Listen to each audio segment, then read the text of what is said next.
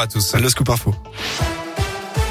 Et à la une de l'actualité, le département de la Loire vient en aide aux agriculteurs et aux internes en médecine. Une enveloppe de 600 000 euros annoncée hier. Dans le détail, 250 000 euros vont être alloués pour l'intervention viticulteur adossée à l'aide régionale. 350 000 euros pour les productions arboricoles, petits fruits rouges et apiculteurs adossés cette fois à la procédure calamité agricole.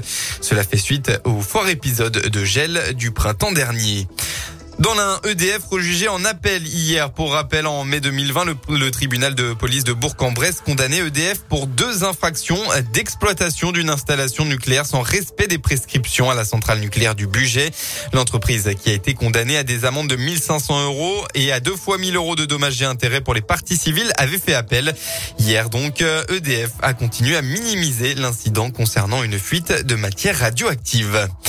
Dans le reste de l'actualité, Rémi Daillé, figure des milieux complotistes, a été mis en examen hier pour des soupçons de projet d'attentat et de nouveaux écroués. Mis en examen et placé en détention provisoire dans l'affaire Mia, il a été extrait de sa cellule mardi dernier pour être placé en garde à vue dans cet autre dossier.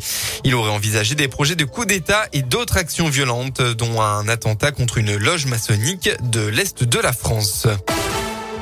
En sport, petite question, vous faisiez quoi il y a 10 ans, le 23 octobre 2011 Eh bien, si vous êtes fan de rugby, vous étiez probablement devant votre télé à encourager l'équipe de France qui disputait la finale de la Coupe du Monde face à la Nouvelle-Zélande. Et vous avez certainement encore en travers de la gorge cette défaite 8 à 7 et l'arbitrage très contesté de Monsieur Joubert. Pour Morgan Parra aussi, cette journée reste un souvenir amer. Titulaire à un poste de demi d'ouverture qui n'était pas le sien et visé par les Néo-Zélandais, il a passé moins de 20 minutes sur le terrain avant de devoir céder sa place.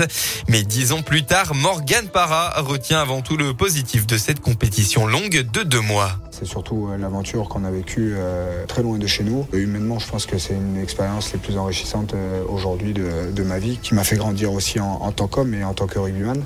J'en garde un énorme souvenir, même si voilà, on était tout près de, ramener quelque chose à, la fin où autant sur la, Coupe du Monde en elle-même et, et le passé, on ne méritait pas d'être champion du monde, autant sur cette finale, je pense qu'on méritait d'être champion du monde.